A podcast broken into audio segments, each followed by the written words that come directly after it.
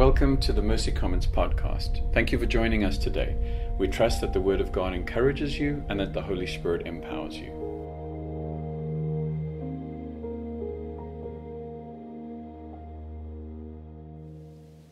Good morning, Mercy Commons. My name is Sean. I'm one of the pastors in the community, and uh, it's a little bit of a different Sunday. In fact, this is Saturday night, and I'm in my living room, and my wife Valerie just took the kids uh, to Chick fil A in order to uh, have the house quiet enough for me to do this. I'm by myself uh, re- re- recording this, and um, is a Sunday that we find ourselves grateful once again, and here in 2020, that we have the ability to communicate even when we're not able to be together. You know, as uh, as many of you may have heard, um, Neil and Nick both have come down with COVID in the past week. And out of an abundance of caution with respect to possible exposure to others and during this past week, and, and honestly for, for you, um, you know, we really felt that it was prudent to delay our return to the YMCA.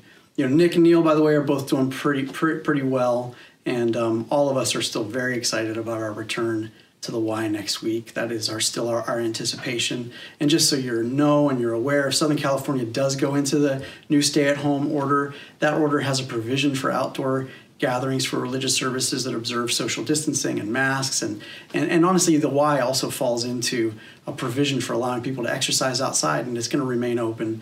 Um, we've uh, we've been able to talk with them and they're they're really excited to have us back. Uh, and so we, uh, we, we have full anticipation to be back next week to continue in our Advent series and, and to do uh, baptism and baby dedication. So um, I really want to encourage you uh, to come out um, and, and, and to participate and to lean in. Um, we are uh, this morning continuing in our Advent series. It's my privilege to talk about uh, a different portrait of peace. Uh, Advent is a time of waiting. And 2020, uh, I think it's it taught us a little bit something about like kind of a cosmic crash course in waiting, right? Um, but we're not just waiting for a vaccine. I think the whole world is waiting for a vaccine, and we are kind of waiting for a vaccine. But really, more than that and deeper than that, for the church, the reality is that we're uh, we're awaiting our true King to return, uh, who will put a final kind of um, final end to death and to sickness and to things like COVID 19 uh, and things like a need for vaccines and, uh, and, and, sin that, that, that enters and ravages and ravages the world.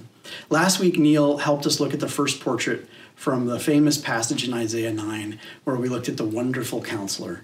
Uh, he spoke to us about how the counsel we receive from God is, is really contrasted against the counsel the world uh, the world seems to give to us and, and does give to us about what seems right. And, uh, and he talked about how that counsel from the world will often leave us exhausted and dismayed, anxious, confused. Uh, he did a really wonderful job of sharing from his own personal experience how the God of peace does not necessarily mean the God who makes sure we're comfortable. He comforts us. He is the God of comfort. But his highest order in the way he provides counsel is not making sure we're comfortable. There's a difference between the comfort of the Holy Spirit and the comfortable of the Holy Spirit. Those are different things. And so this morning we're going to get to take a look at uh, in a, just in a few moments at the second portrait portrait of peace describing Jesus from Isaiah 9 verses 6 through 7. He is the mighty God. Let's reflect on the full passage and then we'll jump in. Isaiah chapter 9, verses 6 through 7. I'll read from the ESV. For to us a child is born, to us a son is given, and the government shall be upon his shoulder, and his name shall be called Wonderful Counselor, Mighty God, Everlasting Father, Prince of Peace. Of the increase of his government and the, of the peace there will be no end. On the throne of David and over his kingdom to establish it and to uphold it with justice and with righteousness from this time forth and forevermore. The zeal of the Lord of hosts will do this. It is Christmas. I got Christmas kind of here behind me. It's like happy COVID Christmas, right? Um, I don't know about you uh, or the block that you live on, part of the city that you're in, but man, as I've been driving around, I, I completely realized that the the lights and the music and the decor- decorations, man, they all started real early this year, right? Christmas trees were up before Thanksgiving. People were listening to Christmas music even earlier than they normally do, you know. And you got to wonder, like, well, why, you know, why is that? And it doesn't take a rocket science, scientist to, to understand or a great sociologist to understand. You know, people are tired. Um, we're, we're worn thin. It has been a rough year, uh, a year like no other. Um, Christmas is traditionally a time of joy and peace and goodwill. And, you know, we don't tend to associate Christmas uh, with the idea of power and authority and government and justice and even judgment as that passage does in Isaiah that we just read. Um, we, we, we, as we think about Christmas and we come to a time of Christmas, we, we just want to be in a better mood. you know what I mean? Like, uh, we need to be in a better mood. We, we, we want to hear about peace. I want to hear about good goodwill and kindness, and uh, we, we want to feel like everything's fine. You know, I, I remember a couple months into the lockdown, the first time, like I don't know, it's maybe uh, maybe April or May, and one of my colleagues from work, I have a, have a day job, and and uh, one of my one of my colleagues from work got on one of the countless Zoom calls that I've been on, and his background was absolutely hilarious. It was a meme of this like cartoon dog sitting in, inside a house on fire, and the dog was just sitting there with wide eyes open, and just you know, it's like this is fine, this is fine, this is fine. you know, listen, we we all want to feel like it's fine, but we know it's not uh, and it's not just because of COVID. You know, COVID this year is shining a, a light on a deeper reality. And even, uh, even in normal years, even in normal years, the house is on fire. Things are not really right. The reality is that you can't have true peace and goodwill without living under the government and the reign and the righteousness of the true King.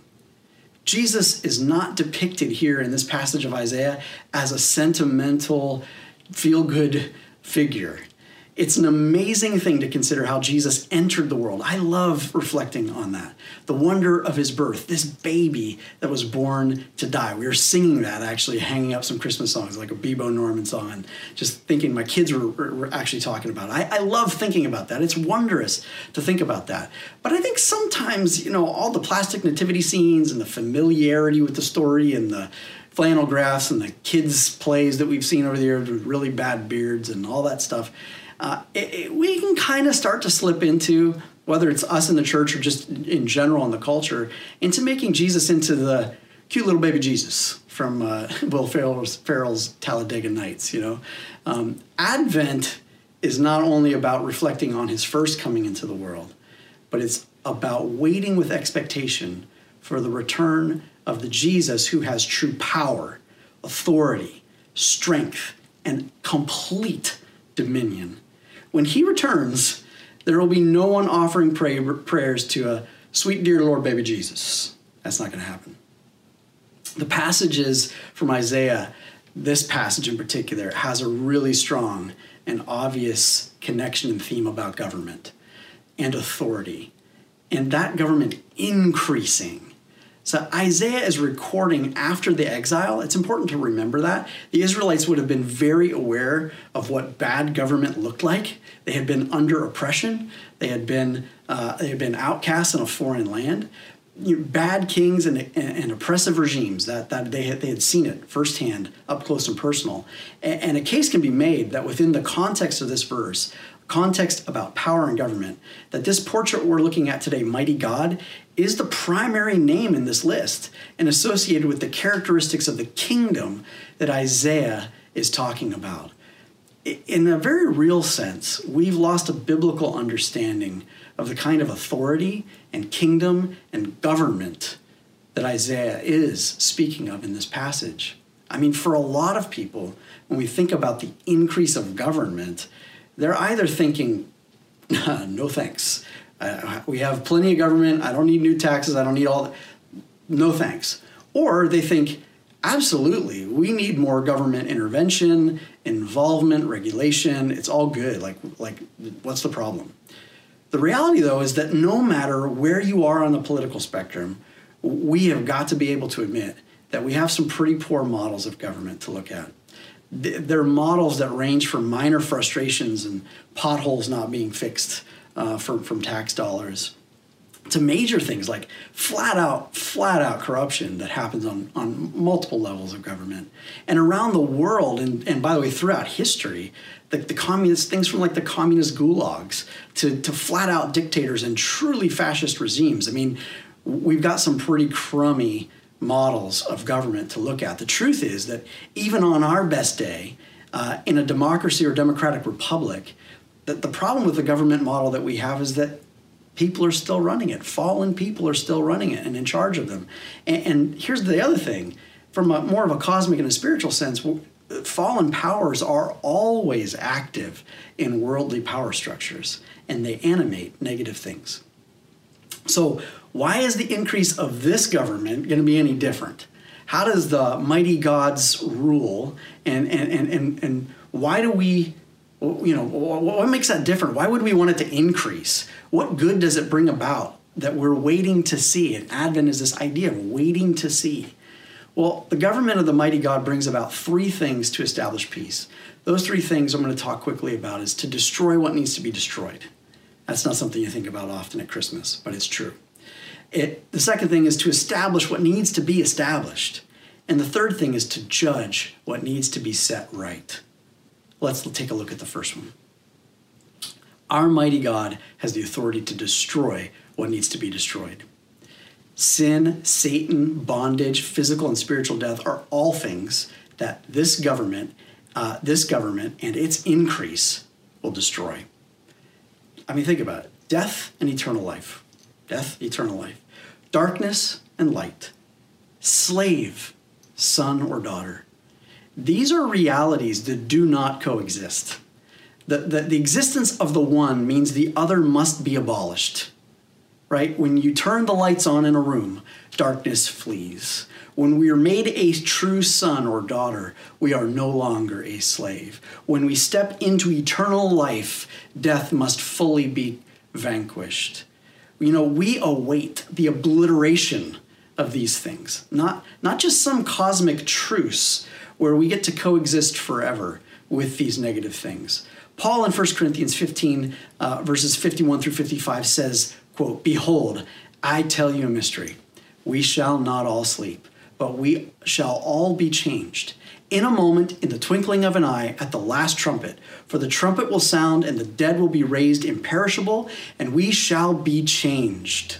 For this perishable body must put on the imperishable, and this mortal body must put on immortality. When the perishable puts on the imperishable, and the mortal puts on immortality, then shall come to pass the saying that is written Death is swallowed up in victory. O death, where is your victory? O death, where is your sting? Done. And in Romans 16, verses 20, Paul tells a, a waiting church facing difficulty that, quote, the God of peace will soon crush Satan under your feet. The grace of the Lord Jesus Christ be with you, church. Our mighty God says the same to us today. We await the crushing of our enemy, the crushing of the things that destroy life. And here's the good news we get to wait in a state of grace that sustains us. Grace sustains us. The second thing, the second thing is our mighty God has the power to establish what needs to be established. You know, one of my favorite moments in the New Testament record of Jesus' story uh, is when Jesus, beaten and betrayed, and humiliated is brought before the most powerful man in the region, within the most powerful regime in the world, eh, really that the world had ever seen to that point. And Jesus is standing there, probably head down, eyes to the ground, when Pilate, Pontius Pilate, feeling disrespected by Jesus' silence, and in frustration and anger says to him, Don't you know I have the power to free you or crucify you? And I, I just in my imagination, I, I, I can see Jesus finally slowly lifting his head. Because Jesus is not a man in a rush. slowly lifting his head meeting Pilate eye to eye. And calmly, firmly, and without a quiver in his voice, says in response, You would have no power over me if it were not given to you from above. Jesus had already told this same man that his government, Jesus' government, his kingdom, it was not temporary. It was not of this earth. It was a kingdom from above, and it was invading and it was coming in a way that no one understood. The world still has governments. We still have governments and rulers, and, and, and God gives those things to us in our waiting. Uh, you know, Joe Biden is, is getting ready to become President Biden where he'll get to choose cabinet members, place people in positions of authority to inaugurate within the framework of the Constitution how he'll choose to govern. Jesus has, in many ways, done the same thing with a massive, massive, massive difference. He, get to, he got to set new rules. Jesus has brought the beginning of a non earthly government into the earth, a kingdom, a government that has completely different rules to what we're used to new laws, new citizens, new processes, new leaders, new outcomes. It's a kingdom that seems to us upside down or inside out. The truth is, we're the ones, it's like Dallas Willard says, we're, we're the ones that are actually upside down and inside out. God's, God's always right side up. God's ways are always right side up. This is a kingdom where the first will be last, where in order to gain, you must give. The most powerful serve the most childlike. The poor have immediate access, where the rich will find it difficult to get in because they're used to making things happen. A kingdom where, where what is happening inside is more important than what's happening outside, and a kingdom where you treat others in a reflection of how you where, where how you treat others is really a reflection of how you love God. In this kingdom, righteousness is not earned, it's freely given. And it's cultivated as we follow the King and we allow Him to shape His life, His beautiful, wonderful life in us. This Advent season, we are waiting for the fullness of a kingdom established through the beauty of humility. Jesus' life and his death was a story of humility, of willing submission to trust the character of his father. He knew that God was good. He knew his father was good. Jesus, our mighty God, has the power to establish his people and his kingdom. Isaiah 61 is a passage about God's establishing power. And it's a passage that Jesus pulled from and, and, and used to speak about his own mission and his own ministry. And it goes, it goes like this The Spirit of the Lord God is upon me, because the Lord has anointed me to bring good news to the poor. He has sent me to bind up the brokenhearted, to proclaim liberty to the captives, and the opening of the prison to those who are bound, to proclaim the year of the Lord's favor and the day of vengeance of our God, to comfort all who mourn, to grant to those who mourn in Zion, to give them a beautiful headdress instead of ashes, the oil of gladness instead of mourning, the garment of praise instead of a faint spirit. Get this, that they may be called oaks of righteousness the planting, the establishing of the Lord, that he may be glorified. And finally, the third thing, the third thing is that our mighty God has the wisdom to judge correctly. Acts 10 42 verses 43 says that, you know, Peter, as he is preaching to the Gentiles, says, uh, and he commanded us to preach to the people and to testify that he is he is the one appointed by God to be judge of the living and the dead.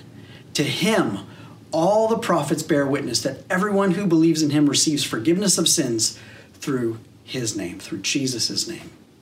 Friends, uh, it is good news to know that Jesus, the one in whom the New Testament tells us that he did all things well, the one on, on, on, a, on who on a cross while being crucified, cried out in prayer to his Father, Father, forgive them, they don't know what they're doing. The one, uh, the one who, in seeing re- the religious and kind of financial distortion seeping in to his house of prayer, his temple, fashioned a whip and drove the distortion out.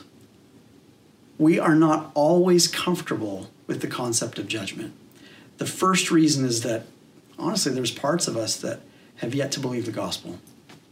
That, that Jesus has taken off of us our sin, that he who knew no sin became sin for us, is what the scripture tells us. That we were dead and we are now alive, forgiven, whole in Christ. We have union with Christ, and that changes the game entirely, allows us to move from Romans 7 to Romans 8.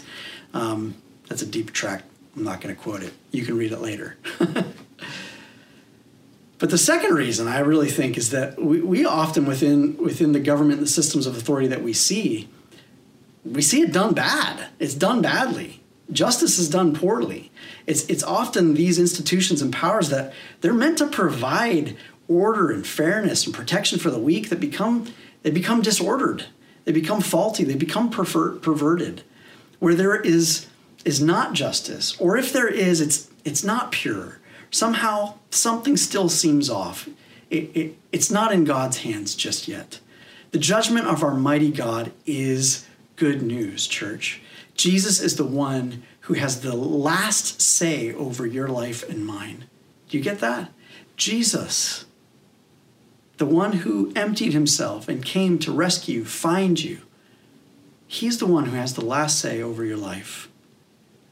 I can't think of a better person to trust for that assessment. Can you? Jesus, our mighty God, whose rule and government is a great gift.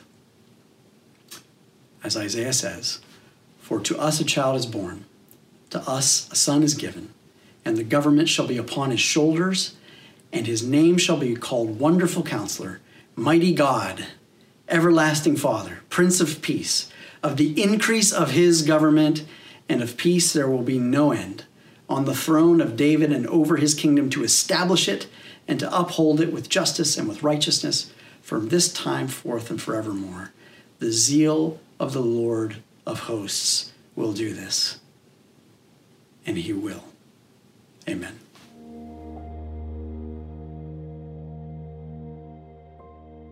Thank you for listening to the Mercy Commons podcast. If you enjoyed today's content, please rate us and hit subscribe. And if you'd like to learn more about us, visit our website at mercycommons.church.